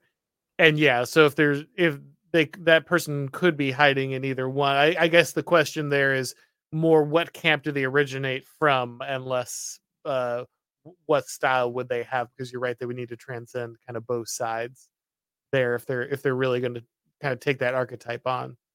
All right, guys. Well, we could certainly debate this all day, and we have uh, in other episodes, but uh, need to go ahead and get to our super chats because they are stacking up here real quick. Uh, before we do that, uh, Ryan, do you want to tell people where they can find your work? Oh, uh, people can find me at the Old Glory Club. I am the vice president there. It's a, uh very uh, good organization for trying to uh, uh, get American men specifically together so that we can help each other out, uh, sort of provide some sort of mutual aid to each other as we're in need. Eventually, we're trying to work to providing some sort of a safety net for cancellation from jobs or public figures or whatever else that you might be canceled from. But that that's in the future. For right now, uh, if you are interested in getting involved, email the old glory club at gmail.com. Uh, find us on Substack. Uh, and then, as for me personally, you can find my Twitter at uh, at turnip merchant or just searching my name on Twitter. Uh, I, either one will work. Um, you, you can find some very uh, uh, exhilarating crusades and church bodies and whatnot over there. So that's where you can find me. All right, good old boys, whichever one. You know, wh- where can they find you? Uh, good old boys, dot- uh, um, patreon.com slash good old boy. Just Google good old boys Patreon. Uh, Good old boys with the Z. yeah, the problem is there's the spelling thing, but you'll get it. Which I mean, some somehow because uh, ev- once a month, uh, literally once a month since we've been doing this, a new podcast starts called "People Calling Themselves the Good Old Boys." Um, I'm never going to let go of the name because the name references patronage, which is the theme of the show. But you also got to go to wbsapparel.com. They have a section for our merch. That's the uh we- have we have a merch section now. We've got two shirts. We just about basically sold out of one. and we'll have a new line coming out soon. Have some hats and patches and stuff. It'll be uh, check it out. Nice. All right. Uh, yeah, you can send out. You could send out those cease and desists, but then you'd have to worry about your own theme song, right? Oh yeah. oh, well, I mean, yeah, we, people are they're already. Well, I shouldn't. Uh, well, the, people already bootlegging the shirt, which is uh, I I just take as a compliment. And uh, you know, we, we, we the shirt is heavily inspired from someone else, but that person we, who heavily inspired us is on the SPLC terror list, so I don't feel like they can. I don't feel like it, it's also a gas station, so I don't th- feel like they can sue us either. So it's not yeah. Buc-ee's before you ask. you know, it's it's a it's a community effort. You know, to each to each according to his needs. I mean, who isn't on an SPL list, uh, SPLC list? Come on. Sure. Yeah, right. I was was talking to um uh Alex Kaschuta, and she's like, "Oh yeah, I just I just uh ro- scroll through that to get my guest list. You know, if I'm ever looking for a guest, I just check the website to find out who who's new on the on the watch list." Well, I mean, it's kind of funny. So, literally, the place we got this the inspiration for the shirt from, they're listed on the SPLC hate list as a gas station. It is literally mm. it's it's a gas station in Georgia, and it says this gas station is a hate group. I mean, they've already got numbers on there, you know, 2, 7, 24, 30. Yeah, like they just, yeah, there's already a, a good amount of the uh, the alphabet and and uh, the entire number system that are on there. So why not gas stations? Right? Yes, it's the a gas symbol, station. drinking milk, you know. Just there's a gas station in Georgia that sells like bongs and Confederate belt buckles and stuff like that. Because they do, they are considered a hate group, like uh, you know, the the the Klan or something like that. I believe it. All right. Well, let's go ahead and dive into our uh uh our super chats here. All right. So Maximilian Cunnings for two dollars. Thank you, sir. What are the core tenets of any civic religion? A good question. What would be some of the core tenets of any civic religion? Uh, let's... form over truth. I'm sorry. Go ahead. Form over truth. Could you uh, give people a little more there? Yeah, yeah. So uh, with with a civic religion, you want people to be loyal to the uh, to to basically the state or whatever you're having in place at the state. And you should not be asking is the state true or was it propagating is it true but rather is it that thing? Is it the state? Does it look like the state? That that's what every civic religion does. It's what kierkegaard railed against. It's what we're railing against now. It's this uh, uh, we don't like that people like it because it is uh, despite all of its falsehoods and all the things it's going wrong with so it, it wants you to really value forms of things regardless of whether they're true an excellent answer anyone wow. else want uh, I know when I read when I read Caesar's diaries, I could see my. I, am like, God, I wish I had a. I wish I was part of a state like that. Um, like you know, I, I, I don't love our state like that, but the way he t- he talks about the Roman state, um, I don't know. It's uh, it, it's not all not all states are equal. Not all empires are equal, especially at any point in time. But um, I don't know. You that's sort of a you can sort of see a uh, when you read that you can sort of see what would be a positive vision. You know, the duty and honor uh, kind of thing. Yeah, your your political formula has to be in there, but like you said, it has to be genuine. It certainly has to be something that compels people uh, to to love and sacrifice on behalf of the state for sure. All right, we got uh, Andrew Guller here. Uh, sorry, you had those early on. Glad I caught those before we got too far. I want to get some exposure to the Italian elite theorists. Should I start with the Machiavellians by James Burnham? Uh, short answer: Yes. Uh, Machiavellians is the best primer uh, for Italian elite theory. Uh, you could also read Academic Agent's book, uh, the the Populist Delusion. it's a little. It's a little. It, it takes a few other thinkers into account, which are important, and I think that that's probably also a good place to start. But I think the Machiavellians gives you uh, the big three as as well as Sorel and in a way that's digestible. Um, you could also read my book, The Total State, which will be coming out next year. Uh, but uh, I think the other good place, if you're going to actually read um, a a Italian elite theorist, I think that Mc, well, no, I should say Mosca is probably the easiest one to read. Michels is easy to read relatively, but he a lot of is just about uh, German socialist like workers parties, and so you have to um, you have to kind of be able to uh, look at that and understand like how that translates into into mass politics. As where I think Mosca is a little more obvious. Uh, of course, you could also read uh, uh, read uh, Machiavelli himself, though. Um, but you know, the he doesn't. Uh, it's not as updated as uh, you know the Italian elite theorists are going much in more in depth in certain areas. And then uh, Andrew says, "Did you ever read None Dare Call It Conspiracy? If so, what did you think of it?" I can't say I have, man. I'm sorry. I wish I could give you a better answer on that one. Anyone happen to have read that book? I know of it, but I mean, good luck, isn't it? That's one of the Bircher books. So how uh, the hell would you? Ah, Okay. How the hell would you even get a copy of it? I'm not. It's like when I talk. It's funny when you talk about banned books. Right. Libs love talk about that. Yeah, you could probably get pick that up on Amazon for like five hundred and fifteen dollars, along with uh, Camp of the Saints that Ryan was referencing earlier. Yeah, Well- yeah. The band, the band books like uh, uh, like uh, To Kill a Mockingbird that I can get for twenty five cents at any used bookstore. Yeah. uh, on on my channel on YouTube, uh, which is also under my name as well, I, I will be returning again this Saturday to be discussing the the Birchers. So, um, some of the things in that book might come up that's being referenced here, but uh, if if anyone's interested in the Birchers, I I will be talking about it with a good friend uh, from the Old Glory Club as well on Saturday. I will most certainly be tuning in for that one. All right. Joshua Beebe says The Family Man with Nick Cage is a great Christmas movie. I agree. That is one of those that's surprising. It's a it's a surprisingly kind of heartfelt and touching uh Nick Cage movie about the you know the businessman who has it all. He's rich and he's got the uh you know he's got the status. He's going to all the fancy parties on Christmas and then he kind of gets transported into this alternate reality where he had a family and he uh, kind of uh, misses that when he comes back. It's actually quite a good uh, Christmas movie. I'd agree with that. Imagine Josh coming at you with a two-handed axe. I'm sorry. Oh, because he's giant. Yeah. yeah, yeah, his uh, little PFP there. Yeah. Yeah, little Roman guy running running around running around in uh you know northern Europe whatever, and that's the first Celt you see is Josh coming with a, a, a, with a 75 pound axe. Yeah. Yeah. You, you can understand the terror there. Uh, let's see. Deuce Boogaloo for fifty dollars. Well, thank you very much, man. Incredibly generous.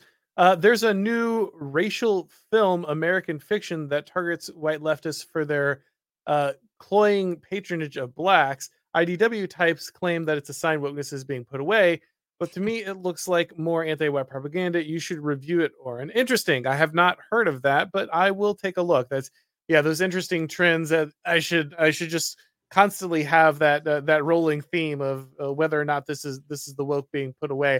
I think there are a lot of mistakes uh, made by you know there's a lot of selective choices that academic agent makes, uh, saying, "Oh, well, this is the woke being put away because it challenges some aspect of leftism, even though it's often reinforcing another aspect." So that's very interesting, man. I, I will definitely check that out. American fiction. All right, uh, Paladin. Uh, YYZ says, "Oh, $51. Thank you very much. Again, very generous. Uh, go so busy, uh, go so busy running to the hills, breaking the law, and riding the lightning that I miss Auron's metal show with Pete. Uh, still feeling a little trapped under ice. Well, I appreciate all of the references there. We've got Iron Maiden, Judas Priest. Uh, we've got multiple Metallica references there. Uh, I, I yeah, I had a good time talking uh, to Pete uh, Quinones uh, over there about uh, metal. That was a lot of fun. I've always wanted to do a metal show, so that was nice to do with him because he's a big metalhead. He was plugged into the music scene for a long time. Um, I'm a little younger and I w- I wasn't as uh, involved directly with the music scene, so it was also cool to just hear some of his stories. Though it's one of those streams. I don't know if you guys have ever done this where you get started and then you just forget the name of everything, like just every reference you're supposed to make, you know, movies or music, everything. I just managed to forget like every Megadeth al- album. Like I forgot massive swaths of of uh, metal history that I knew just because we got deeply involved in it. But it was a lot of fun. People should check that out. You need you need a co-host that would that would kick ass on Jeopardy like I got because I cannot remember any any proper noun uh, ever at all. And people, a lot of people think it's some kind of like elaborate bit. It's not. That's just how it is. Uh, I mean, I, I'm I'm curious. I love like so Ride the Lightning. I mean, Mhm. it, it's one of my favorite albums. But I don't. But going back to my thing about films, whatever. Can can you give me another album that that that that I would like that would be like that? Oh, sure. I mean, well, obviously, you know, the the debate. If, do you mean Metallica, or do you just any other thrash album, or Uh, something else. I I'm uh, I, I've heard a lot of the other Metallica albums, but something uh, just like literally. I don't know. I don't know. Uh, who's the redheaded guy?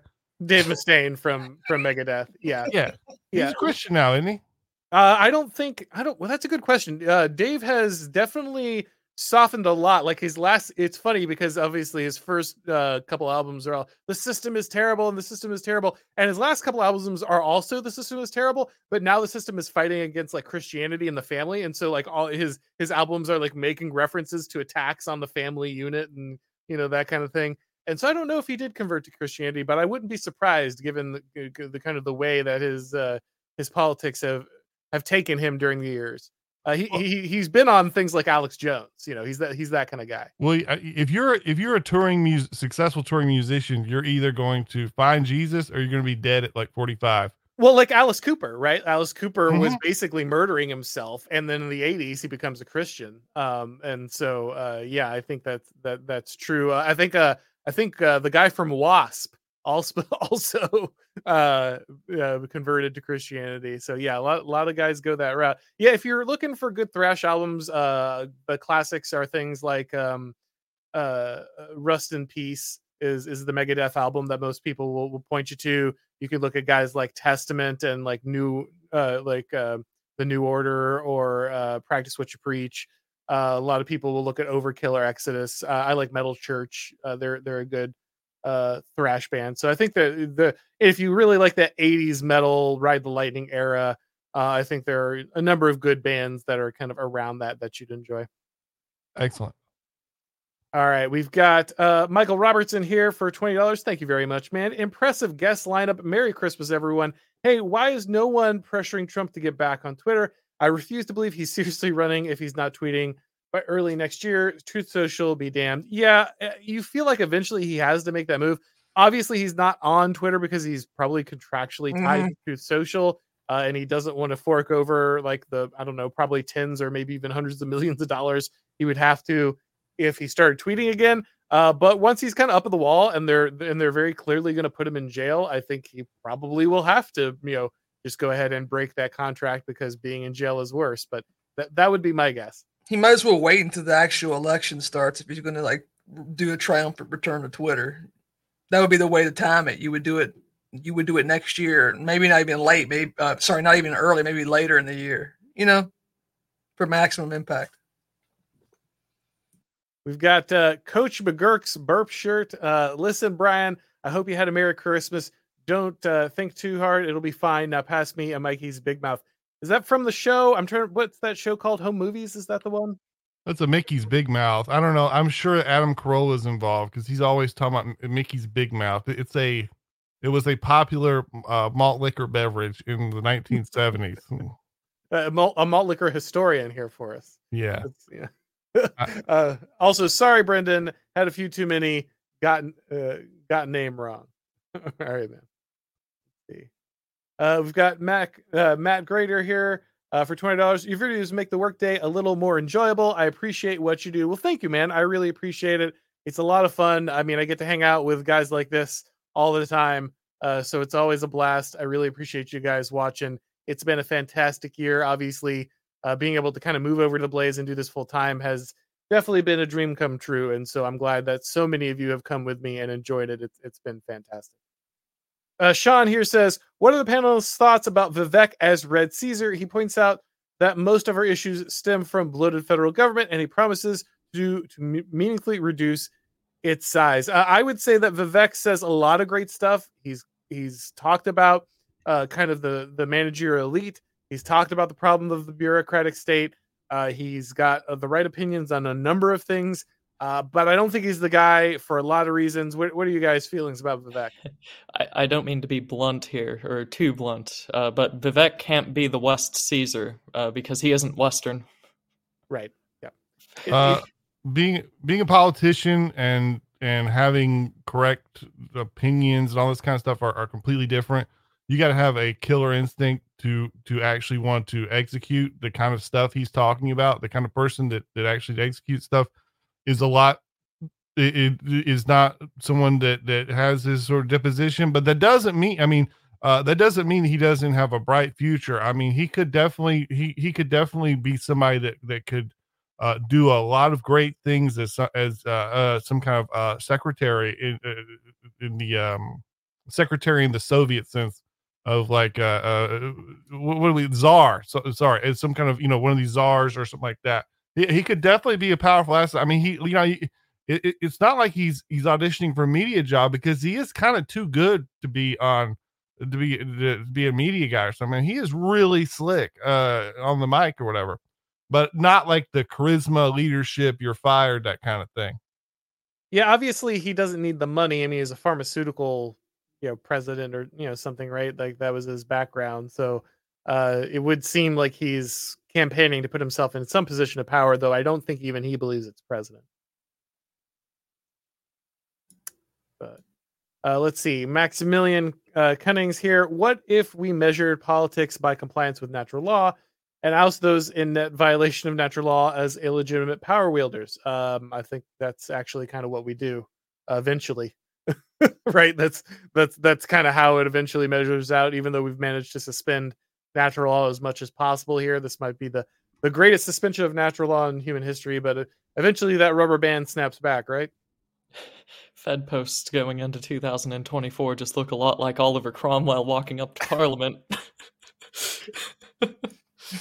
I mean, one of I mean one of our founding documents states this. This is a bit like right. the, the very beginning. Yeah. Yeah, I think uh yeah, as we pointed out to Thomas Jefferson, a dangerous man to quote in times like these. um Max man, everything this guy says seems to apply to my current anyway, moving on. Uh Maximilian uh Cunnings here says, "Where can I learn about not needing a large coalition? Congratulations, you're in the right place. Uh we've got we've got uh, plenty of hits, but stay tuned." uh, because uh, once you make it through the backlog, there will be more. Uh, sorry, go ahead. Well, I can give you a, uh, the the the simple explanation is that uh, if you have if you have too many people in your coalition, then there's not enough to go around, and the people who are more important in your coalition are going to be unhappy, and they're not going to be excited, and they're not going to. Oh. Uh, you can look at go look at the people who who blocked the windows in in in Philadelphia when we had election those people very much wanted Joe Biden. Right. He asked where he can learn about it. Go read the Dictator's Handbook. That's a yep. good the Central Coalition stuff. That's what you what you what you're asking for. Yeah, I haven't done a primer on that book, but I probably should. Uh, that's another one that doesn't get mentioned enough in our circles, uh, even because it's not because overall he comes down to like, ah, this is all bad. you know, like that's yeah. it's one of those things where like uh, it's kind of like Bertrand de Jouvenel, where he like talks about you know how politics actually works the whole time, and then the end he's like, yeah, but I'm probably still a liberal, I guess, even though I just explained why it doesn't work for the last couple hundred pages. Uh, so, but uh, yeah, that is that is a that is a good primer to be sure. Uh, let's see here, and uh, the Demon Fiend for five dollars. What do you think of Trump's chances of winning the general, uh, considering he's a political simpleton in legal jeopardy and mental decline? I think they're excellent. Um, I. I I get it. Like uh, I I made a lot of people very angry on Twitter yesterday uh, by, pointing out some of the problems uh, with DeSantis running. Uh, even though I am a, a Ron DeSantis uh, appreciator, uh, just just pointing out some simple truths about uh kind of the difficulties that he faces, even though he's a very competent and capable politician. all of these things hold, guys. Like your look, every one of your everyone. I try to explain this to people and they don't listen to me. So I'm, I'm going to try one more time. Like every one of your criticisms of Trump is correct, and yet he's still going to win, like because because you're in a you're in a specific moment in time, and the world historical forces acting on the scenario are larger than your policy problems with Trump. And that doesn't make him a good person, and that doesn't make him the right person, and that doesn't make him a worthy person but if you're asking me, like, what are my predictions looking at the political realities around me? This is just obviously true. I don't know. I don't know how other people feel about this. Uh, but I, I think that even though uh, Trump has many faults, and you'll be right about pointing every single one of them out. Uh, if you want an accurate prediction and not my endorsement or not my my moral, you know, druthers, like what what do you what do I think is actually going to happen? Yeah, I think Trump's going to win. Well, this is talking about the general. Uh, I, I mean, first of all, he I, I, I don't accept the premise that he's a political simpleton. Like his message is simple, political message is simple, but that doesn't that's not bad thing. That's actually kind of what you're going for. Right. As for being in legal jeopardy and mental decline, well, his opponent is both of those things too, and even more unpopular to him. So, you know, there's a pretty good chance. Uh, there's a pretty good chance there. And like you said, at the moment in time yeah, you could say it was simple for the man to get up on the escalator and talk about illegal immigrants and you know executing drug dealers and stuff. Yeah, that was simple to do, and yet none of his opponents would do it, and none of them are. Nobody cares about them anymore. So something to talk. Sorry, something no, just say who's the, who's the simpleton. So I, I, I mean, so I, I live in Florida, so I, I, I think Ron DeSantis has done an excellent job running the state. However, there's, uh, know, no matter even how competent Ron DeSantis is or or how good he is at, basically doing anything, uh, unless he can come up with billions of dollars between now and then, I mean, you just don't understand what that that does for uh being able. It just creates a completely different scenario. You are become very dependent day to day on what donors uh what donors want when you don't have billions of dollars. Um, you can sort of, and you're still dependent on people to get elected. The difference is you can sort of play a longer game if you have billions of dollars. Uh, I think that that's huge. That that that's uh, that's hugely important. If you guys, uh, since you guys brought up DeSantis, am I the only one that remembers how much more radical in temperament he was like a year ago compared to now? Yeah, no, I it's it's kind of weird because so I have been covering Ron DeSantis for a long time and I was I was at the rallies where he got the endorsement from Trump when he was behind Andrew Gillum. I was standing in the pit with CNN reporters getting booed, hearing, you know, the media sucks uh, from the crowd. I interviewed the people there. So I'm not unfamiliar with this story. Like I've been on the ground and, seen this phenomenon pretty close up.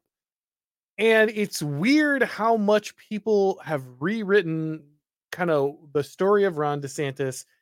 You're absolutely right, Ryan. A, a year ago, he was much more natural and much more abrasive with the media, uh, and and was able to do that pretty casually uh, on a regular basis by scoring big wins. And it feels like that's been conditioned out of him by a lot of consultants, and people got very angry for me at me for pointing out what it feels like a pretty obvious fact. But I don't know if you have. any, I, right. I, I, I, answered that right away, right? I don't know if you had more to say there. Oh. No, I, I just I just kind of feel gaslighted just because I remember uh, a couple of semesters ago I'd be in class and I have a Oklahoma has a bunch of people that come up from Florida just to come to our universities. I guess it's a kind of like home, maybe cheaper, better in some cases, worse in others. I don't know. And they were all talking about, like, b- back then, a couple of semesters ago, each one of these Florida students all had a positive opinion of DeSantis, and they would have to, like, test out in conversation are you someone who thinks that DeSantis is Mussolini or are you on side? Now it doesn't matter. He's just like some moderate, basically, uh, the the better option to Trump, and he, they, the radical rhetoric seems to have just completely dissipated.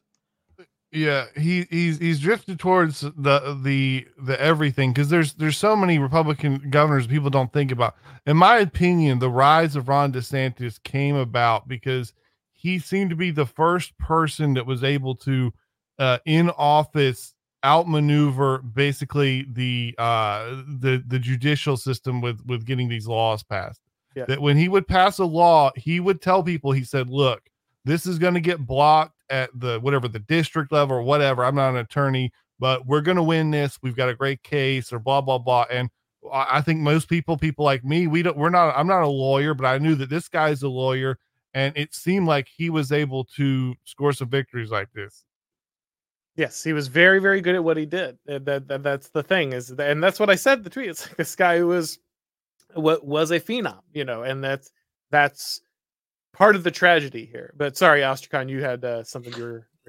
No, it, it wasn't anything um, all, all, that important. They they, they, they smoothed off all the rough edges that made him him, and so all, all the things that made him different from a lot of the other politicians um, and and gained him a lot of success ended up being muted to the point where like you said he's just kind of become yet another politician in a sea of politicians.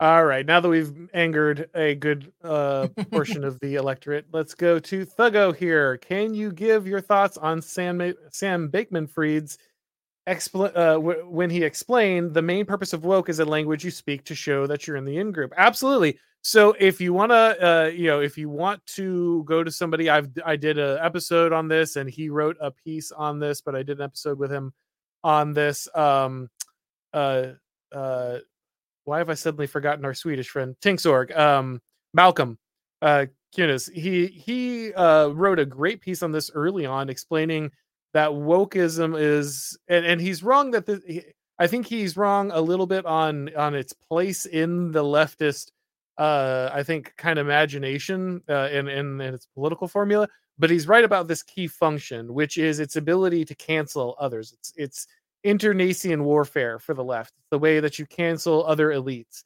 because you can't like fight a duel or something. You can't you can't just you know pistols at dawn people. Um and so uh, you know you can't Alexander Hamilton them. And so instead, like the way that you kind of show your you know superior, the way that you win kind of that inter elite conflict is by speaking the right language. And so like the basic entry is the woke language, and then beyond that, it's the ability to kind of outmaneuver uh you know through wokeness and cancel through wokeness those that would challenge you uh, and so I think, uh, yeah, obviously, uh, you know, uh, SBF's kind of explanation that you have to work this into your basic language just to be accepted in important and powerful circles. Yeah, that's obvious. Like it's the imperial cult. So you, you at minimum, you must pre- you must speak the name of Caesar at minimum to be able to kind of just walk through the door. Uh, and then your proficiency inside that system is one which allows you to kind of cancel others uh, so I, I'm not shocked at all that that is a critical aspect of playing the game at the level that he was evolved in. Yeah. The, the, the important distinction here is like for who for for who is this like the the the the point of woke so if you're if you're a right winger like that that aspect of wokeness you may basically never interact with right. Uh, because that's not that that they don't that has nothing to do with us but now that's you, keeping you outside the gate. You don't even get to see inside the gate because of that that barrier. Yeah you're like you're not inv- like it, it's not, you're not even invited to the uh, uh what, what do they call the the thing where the the knights used to battle uh like as a sport kind of thing? Jousting. Jousting like like like we're we're working the fields, right? It doesn't matter how good or bad we are at jousting. Now you go to if you know people that have worked in university or they they they did grad school and stuff like that, they will tell you like the people who are up and coming, the people who who the way you succeed in academia is being like the most terroristic woke person possible. That's how you puff your chest out. That's how you that's how you earn that's how you put skins on the wall. That's how you earn rank there. And basically, you have to have some way to resolve disputes. And that's how that's how they that's how they do it. It's a very feminine type thing. If if Merrick is ever uh you know sick or you know otherwise sidelined, you can have uh, Ostrakon be your your, your thesaurus. I could hear I could hear uh, Mark there just being like, "Oh, finally, I didn't have to do it this time." you, know, you know, in Star Wars, how like Chewbacca and Han Solo are best friends, but nobody can understand Chewbacca but for him. That's, that's, that's what it feels like sometimes. It's it's not something that comes up in my day to day line of work. The jousting. I've been the one. Been on the it, list. It, it, uh, Did you get a giant turkey leg?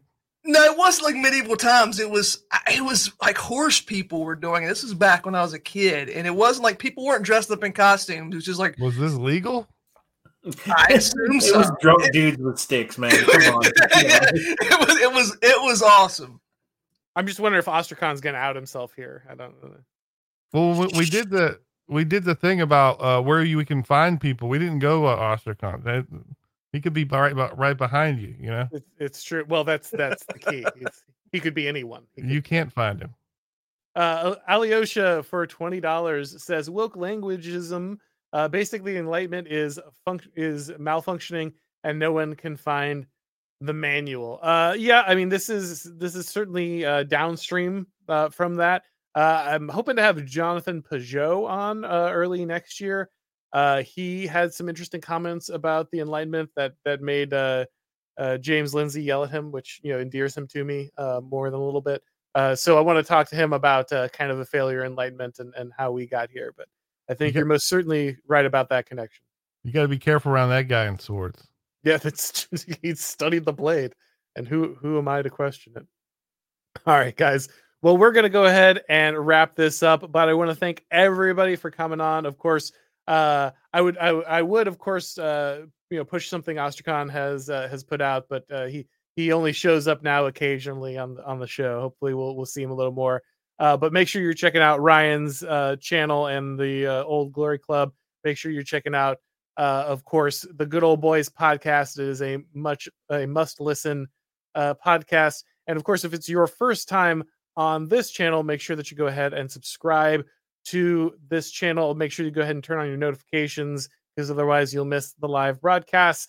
And of course, if you'd like to get these broadcasts as podcasts, so you can work out, mow the lawn, work on the car, whatever, and still listen, make sure that you go ahead and subscribe to the Auron MacIntyre Show on your favorite podcast plat- platform when you do make sure that you leave a rating or review it really helps with the algorithm magic thank you everybody for coming on it was been it's been a great year uh, merry christmas and happy new year's to everybody and as always we'll talk to you next time